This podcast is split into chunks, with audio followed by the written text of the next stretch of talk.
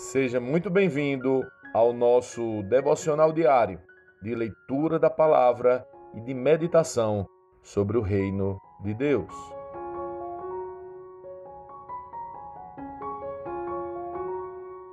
A leitura de hoje está em Marcos 13.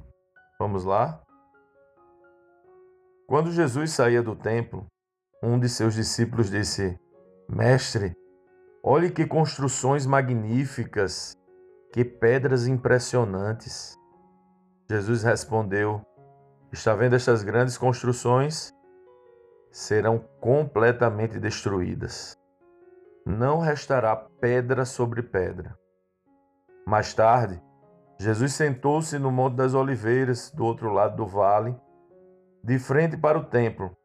Pedro, Tiago, João e André vieram e lhe perguntaram em particular: Diga-nos, quando isso tudo vai acontecer? Que sinais indicarão que essas coisas estão prestes a se cumprir? Jesus respondeu: Não deixem que ninguém os engane. Pois muitos virão em meu nome dizendo: Eu sou o Cristo e enganarão muitos. Vocês ouvirão falar de guerras e ameaças de guerras, mas não entrem em pânico. Sim, é necessário que essas coisas ocorram, mas ainda não será o fim. Uma nação guerreará contra outra e um reino contra o outro. Haverá terremotos em vários lugares e também fome. Tudo isso, porém, será apenas o começo das dores de parto tenham cuidado. Vocês serão entregues aos tribunais e açoitados nas sinagogas. Por minha causa, serão julgados diante de governadores e reis. Essa será a sua oportunidade de lhes falar ao meu respeito. É necessário primeiro que as boas novas sejam anunciadas a todas as nações. Quando forem presos e julgados, não se preocupem com o que dirão, falem apenas o que lhes for concedido naquele momento, pois não serão vocês que falarão, mas o Espírito Santo. O irmão trairá seu irmão e o entregará à morte, e assim também o pai a seu próprio filho. Os filhos se rebelarão contra os pais e os matarão. Todos os odiarão por minha causa, mas quem se mantiver firme até o fim será salvo. Chegará o dia em que vocês verão a terrível profanação no lugar onde não deveria estar. Leitor, preste atenção. Então, quem estiver na Judéia, fuja para os montes. Quem estiver na parte de cima da casa, não desça nem entre para pegar coisa alguma. Quem estiver no campo, não volte nem para pegar o manto. Que terríveis serão aqueles dias para as grávidas e para as mães que estiverem amamentando. Orem para que a fuga de vocês não aconteça no inverno, pois haverá mais angústia naqueles dias que em qualquer outra ocasião desde que Deus criou o mundo, e nunca mais haverá angústia tão grande. De fato, se o Senhor não tivesse limitado esse tempo, ninguém sobreviveria, mas por causa de seus escolhidos, ele limitou aqueles dias. Portanto, se alguém lhes disser: Vejam, aqui está o Cristo, ou vejam, ali está ele, não acreditem pois falsos cristos e falsos profetas surgirão e realizarão sinais e maravilhas a fim de enganar, se possível, até os escolhidos. Fiquem atentos, eu os avisei a esse respeito de antemão. Naquele tempo, depois da angústia daqueles dias, o sol escurecerá, a lua não dará luz, as estrelas cairão do céu e os poderes dos céus serão abalados. Então todos verão o Filho do Homem vindo nas nuvens com grande poder e glória. Ele enviará seus anjos para reunir seus escolhidos de todas as partes do mundo das extremidades da terra às extremidades do céu. Agora, aprendo a lição da figueira. Quando surgem seus ramos e suas folhas começam a brotar, vocês sabem que o verão está próximo. Da mesma forma, quando virem todas essas coisas, saberão que o tempo está muito próximo à porta. Eu lhes digo a verdade. Esta geração certamente não passará até que todas essas coisas tenham acontecido. O céu e a terra desaparecerão, mas as minhas palavras jamais desaparecerão. Contudo, ninguém sabe o dia nem a hora em que essas coisas acontecerão. Nem mesmo os anjos do céu, nem o filho, somente o Pai sabe. E uma vez que vocês não sabem quando virá este tempo, vigiem, fiquem atentos. A vinda do Filho do Homem pode ser ilustrada pela história de um homem que partiu numa longa viagem. Quando saiu de casa, deu instruções a cada um de seus servos sobre o que fazer e disse ao porteiro que vigiasse à espera de sua volta. Vocês também devem vigiar, pois não sabem quando o dono da casa voltará à tarde, à meia-noite, de madrugada ou ao amanhecer. Que ele não os encontre dormindo quando chegar sem aviso. Eu lhes digo o que digo a todos: vigiem. Lendo este capítulo de hoje, precisamos responder: como um Cristo lê esse texto?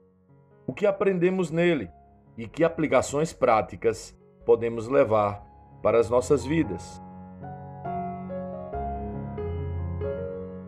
Este é conhecido como o sermão profético, onde Jesus esclarece o caminho até sua segunda vinda. Todo cristão genuíno vive com uma expectativa real, que é a mesma demonstrada na pergunta que os discípulos fizeram a Jesus: Dize-nos quando sucederão estas coisas e que sinal haverá quando todas elas estiverem para cumprir-se.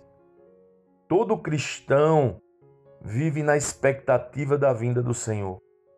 É nosso maior desejo é nosso maior anseio. Queremos que o Senhor venha.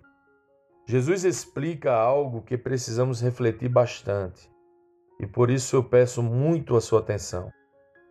Não vou entrar em detalhes a respeito dos sinais em si, da geração que isso acontecerá, mas sobre o que Jesus mesmo fez questão de frisar: a tribulação. Algumas falas de Jesus aqui, assim como descrito em Mateus 24, são simbólicas ou apresentam figuras que precisam ser interpretadas. E ao longo dos anos foram interpretadas por verdadeiros homens de Deus de diferentes formas. Mas uma mensagem que Jesus deixa muito claro é: prepare-se para a tribulação. Antes da maravilhosa vinda de Cristo, haverá uma grande tribulação sobre a terra. Perceba o relato preciso de Jesus para esse tempo. Pois haverá mais angústia naqueles dias que em qualquer outra ocasião, desde que Deus criou o mundo. E nunca mais haverá angústia tão grande. De fato, se o Senhor não tivesse limitado esse tempo, ninguém sobreviveria, mas por causa de seus escolhidos, ele limitou aqueles dias. Marcos até fala alguns versos antes: Leitor, preste atenção. Sim, essa é a mensagem central deste capítulo. Preste atenção, pois os eleitos serão perseguidos e odiados porque amam a Cristo. Seremos entregues aos tribunais, açoitados e julgados. Durante muito tempo eu ensinei o que havia aprendido e entendido, que nós não iríamos enfrentar a grande tribulação e não experimentaríamos a grande perseguição. Peço perdão por isso, Mas lendo esse texto e respeitando os irmãos que pensam que o Senhor virá depois da grande tribulação, vejo que Jesus deixa pouco espaço para outra perspectiva. Precisamos estar prontos para a vinda da grande tribulação e daí estaremos prontos para a vinda do Senhor. Durante os séculos e tempos não muito distantes, homens de Deus foram mortos e há lugares onde a igreja continua sendo perseguida. Mas haverá um tempo onde os eleitos do mundo inteiro terão a oportunidade de ser perseguidos por causa do nome de Jesus. As recomendações de Jesus para este tempo são claras. Ele diz: Não deixem que ninguém os engane. Tenham cuidado. Essa será a sua oportunidade de lhes falar a meu respeito. Não se preocupem com o que dirão, falem apenas o que lhes for concedido. Fiquem atentos, eu os avisei a esse respeito de antemão. Percebam que estas recomendações são para os eleitos do Senhor. Precisamos perceber que pensar de forma diferente é um pensamento escapista.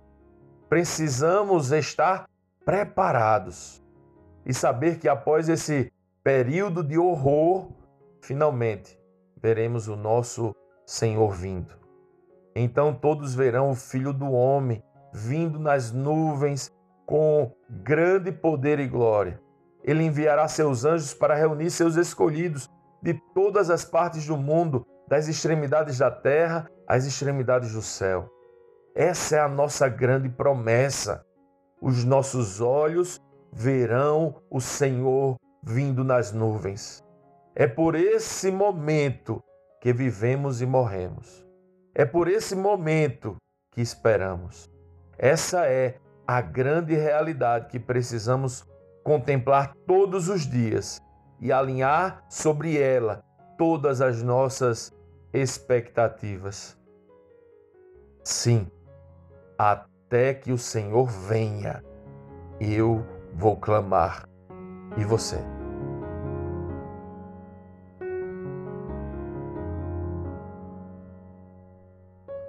Sim, que bom ter você neste devocional e poder compartilhar o Evangelho. Mas, como sempre dizemos, o texto de hoje, o texto de cada dia, tem muito mais para oferecer, muito mesmo. Nosso objetivo aqui é te influenciar a parar um pouco e ler o texto bíblico, pois acreditamos que cinco minutos de vida na palavra podem transformar completamente uma vida. Que Deus te abençoe. Leia, medite, comente, pergunte e adore o Senhor no seu lugar secreto. Este foi mais um devocional Lagoinha Camaçari.